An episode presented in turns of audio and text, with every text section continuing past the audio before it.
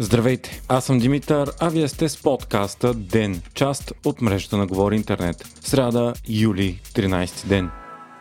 Повече присъди за корупция и отчетност на главния прокурор са част от препоръките на годишния доклад на Европейската комисия за върховенството на закона в България. В документа се отбелязва, че остават притесненията на комисията за безконтролността на главния прокурор и влиянието му върху Висшия съдебен съвет. Все още няма и никакви присъди по високите етажи на властта, каквито са били очаквани, казва доклада. Европейската комисия отправя и конкретни препоръки, като спирането на практиката съди да бъдат командировани на по-високи инстанции, вместо да бъдат избирани с конкурс, начина по който се съставя Висшия съдебен съвет, реформи в антикорупционната комисия и други. Отбелязва се и недостатъчното правила за прозрачността на медиите и медийната собственост. Все пак е споменато, че през последните години медийната свобода у нас леко се е подобрила.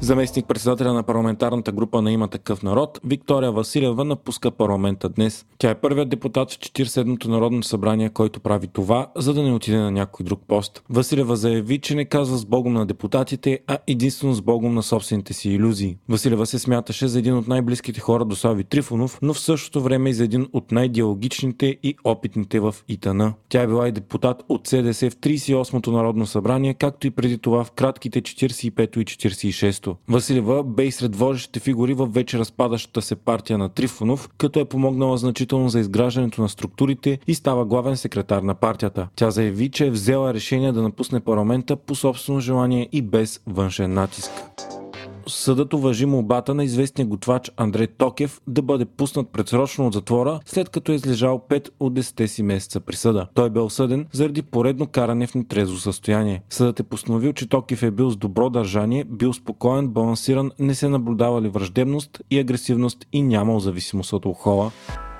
Вие слушахте подкаста Ден, част от мрежата на Говори Интернет. Епизода подготвих аз, Димитър Панайотов, а аудиомонтажът Антон Белев.